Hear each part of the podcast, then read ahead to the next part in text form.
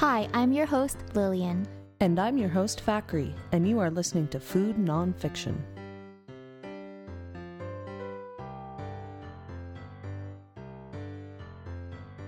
No, I'm not lying to you. I'm a food blogger. That's my full time job. Mom, I'm doing fine. I can make money as a food blogger. People can make money off of writing blogs these days. That was John. He was lying about his job.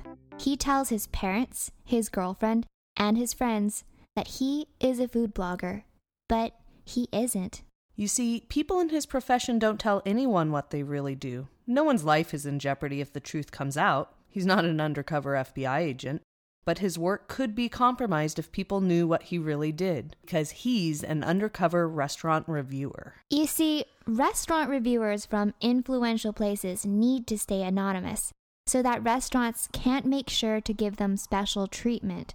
This is to make sure that the reviewers get treated the same as any other customer. According to The New Yorker, Times restaurant reviewer Frank Bruni wore wigs and fake mustaches in order to hide his identity. And when it was known that he was passing his job on to Sam Sifton, foodie websites created and posted images of what Sam might look like in different disguises, months before he even began reviewing restaurants. But John isn't just any restaurant reviewer, he is a Michelin Guide restaurant reviewer.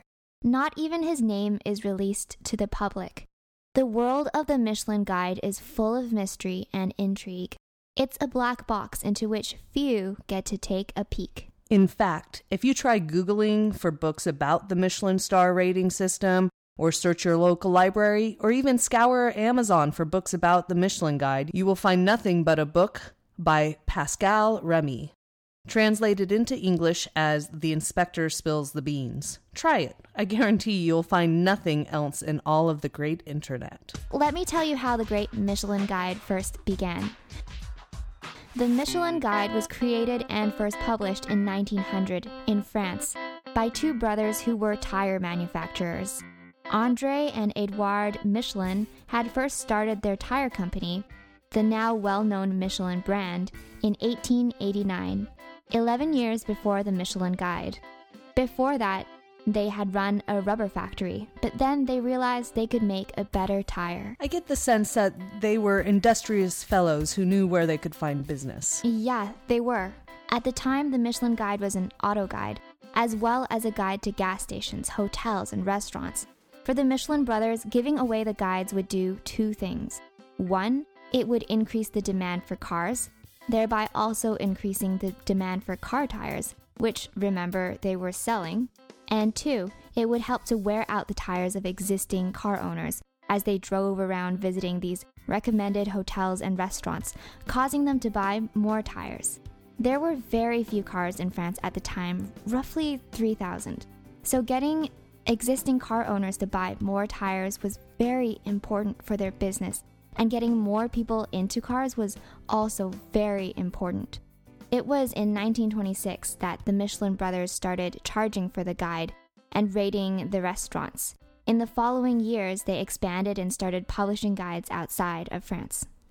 That is some really interesting history behind this rating system, but how is it used today?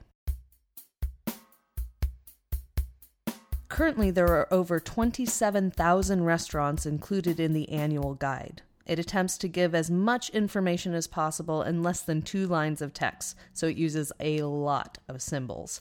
Higher rated restaurants sometimes get short summaries describing their culinary specialties.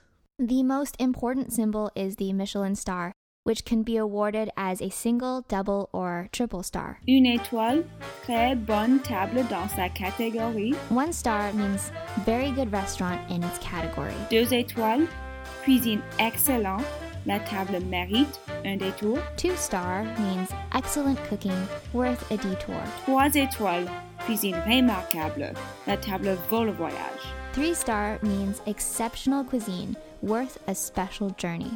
One thing that surprised me was that service or ambiance are not part of the criteria considered for a star. While they do note the service using a fork and spoon, with one being comfortable and five being luxurious surroundings, I find it odd that quality of the wait staff is not a specific portion of the star rating system. That could be because the primary focus of the Michelin rating system is not the overall restaurant experience, but the quality and preparation of the food itself.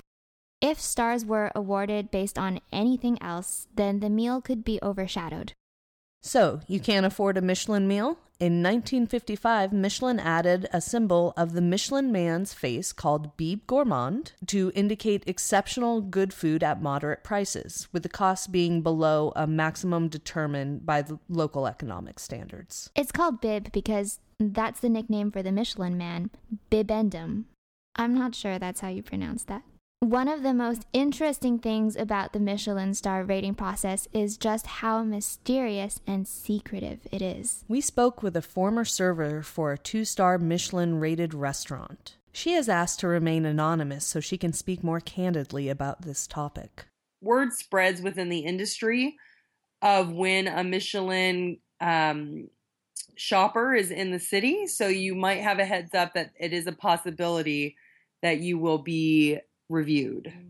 A lot of time a Michelin reviewer dines alone, so you typically look for a single diner, someone who seems prepared with a notepad or something to be writing down notes, someone who asks quite a bit of questions mm-hmm. on the menu, as well as orders different items, um, such as they'll typically order a cocktail followed by a glass of wine to see the style of which you serve your cocktail, to ask questions on the type of wine that you're serving to see the server's knowledge of the wine. And then typically you can see by the fact that they might be taking pictures and or taking notes during their meal.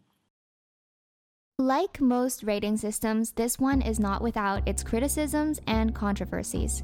One of the most damning criticisms of the Michelin rating system and guide came from a former France based inspector, Pascal Remy, who published a book in 2004 called The Inspector Sits Down at the Table, also known as The Inspector Spills the Beans. Remy was fired when he informed his bosses that he intended to write a tell all book. He later tried unsuccessfully to sue them for wrongful termination. In his book, Remy said the Michelin Guide misrepresented itself and has far fewer inspectors available than it leads on. Michelin claims that inspectors eat at each of the starred restaurants several times a year to make sure the food is consistently good. But according to Remy, there were so many restaurants and so few inspectors that some were only visited every few years.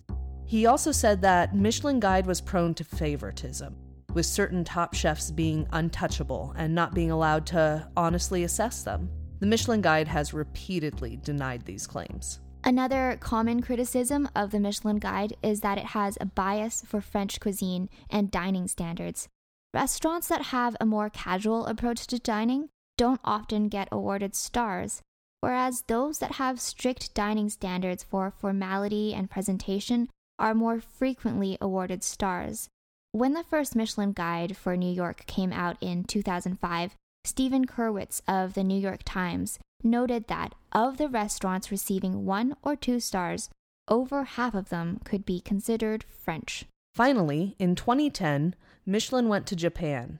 Nowadays, Japan holds the region with the most three starred restaurants in the world. As of 2012, it had 17 three star awards. This has led people to argue that the Michelin Guide has lax standards for Japanese cuisine as compared to food from other regions. Probably the biggest criticism, however, comes from the secretive nature of the food inspectors themselves.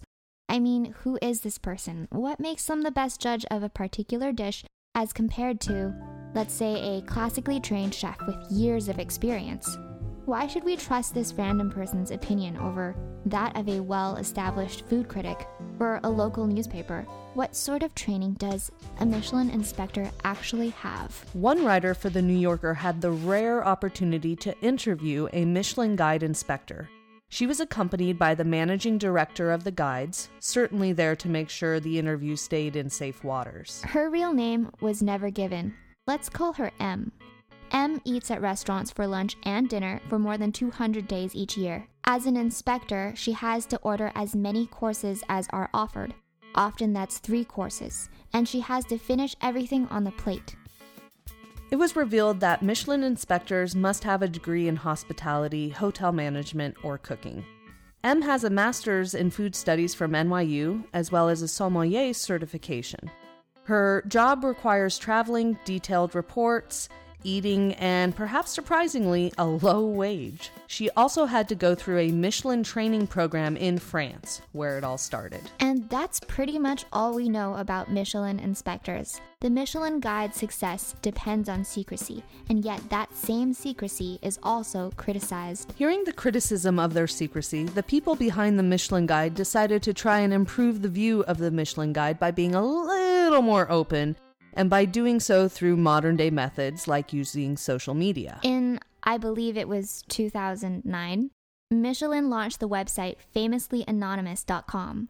The website apparently launched with an interview with inspectors section, which they said would have content by October 5th of that year. But I'm looking at it now in 2015, and there's no such section anymore. In fact, the website really just has pages describing the landscapes of different areas. It's kind of lame, really. Check it out for yourself and tell us what you think of it by writing to feedback at foodnonfiction.com. Again, their website is famouslyanonymous.com. They also launched a Twitter account. The Twitter handle is at Michelin Guides. For the Michelin inspectors who send their tweets to an editor, who then posts them. The Twitter account sometimes gives clues about where the reviewers are eating, but it's really very vague and they don't actually want you to find out who their inspectors are or which restaurants they're eating at. They give tweets like, practice makes perfect, even when it comes to eating spicy foods. And spring is just a few days away, and the American West is a great place to get a taste of the warmer months ahead. I was really surprised when I found out that some of my friends had never heard of the Michelin Guide or Michelin stars. But then, while doing our research, I learned that they don't have the Michelin Guide everywhere, so it wasn't common knowledge. In fact, they don't even have Michelin star restaurants in Canada because the Michelin Guide doesn't cover Canada. And in the United States, you can only find Michelin guides in New York City, Chicago, and San Francisco. Regardless of the criticisms that are inevitably out there, getting a Michelin star is still a huge honor. According to the Telegraph, a single star can boost a restaurant's revenue by 20%, and losing that star can cause a restaurant to lose that 20% and that's just for one star. But not everyone wants to get a Michelin star. Some chefs don't want that sudden boom in business because they were already doing well, and that drastic increase in customers can be overwhelming. I think it's definitely something that most people are excited about if you're being rated at um, within the Michelin system. Most restaurants don't even get the opportunity to be rated within the Michelin system. You have to meet a great deal of criteria before they consider you to receive a Michelin star or more. Um, I will say that over the past few years, there's definitely been some backslide within people wanting Michelin to come into their restaurant. Sometimes higher rated Michelin restaurants come with higher expectations, and some people don't always want that. Some people just want to be, honestly, just be left alone and to do what they do without the pressure or the expectations of a Michelin star and the pressure from expectations can be hard to deal with, sometimes even deadly. I'm probably going to mispronounce this entire sentence, so bear with me. Bernard Loiseau was the owner of La Côte d'Or, a restaurant in France. He had started off working at the restaurant in 1975 and then bought it in 1982, by 1991, he had accomplished his life's goal of running a three Michelin starred restaurant. In 2002, there were rumors that Loiseau would lose one of his beloved stars. France was being swept by the fusion foods trend, and Loiseau went from being a chef at the forefront of cooking to a chef who wasn't. In 2003, Bernard Loiseau shot himself in the mouth. Getting a Michelin star is a gift and a curse. It comes with great pride and prestige, but it also comes with great pressure. Want to know how many three starred restaurants there are? What about two stars? And what about one starred restaurants? Well, right now in the US, there are 12 three starred, 18 two starred, and 107 one starred restaurants. Right now in France, there are 25 three starred, 79 two starred, and 499 one starred restaurants. We should note here that the Michelin Guide covers all of France, but only three cities in the US. They also cover a bunch of other cities, but we won't list them here. This is the digital age. It's sort of strange that these large Michelin guidebooks are still floating around when there are so many websites that rate food, like Yelp or Urban Spoon. Um, you know, it's definitely becoming more prevalent. Zagat itself is. There's quite a few others, and it's sometimes based city by city, but I would say that Michelin star is typically the highest rated system that most restaurants adhere to. So we thought it would be important to look at the numbers. The Financial Times reported that the Michelin Guide business loses millions of dollars a year. But the presence of the Michelin Guide in a country makes its citizens 3% more likely to purchase tires from the Michelin brand. So for now, the book stays. And will the Michelin Guide stay in book form as a physical book? Probably not. But the company has yet to figure out a good way to make that transfer to the free for all world of the internet. Listen to us next week.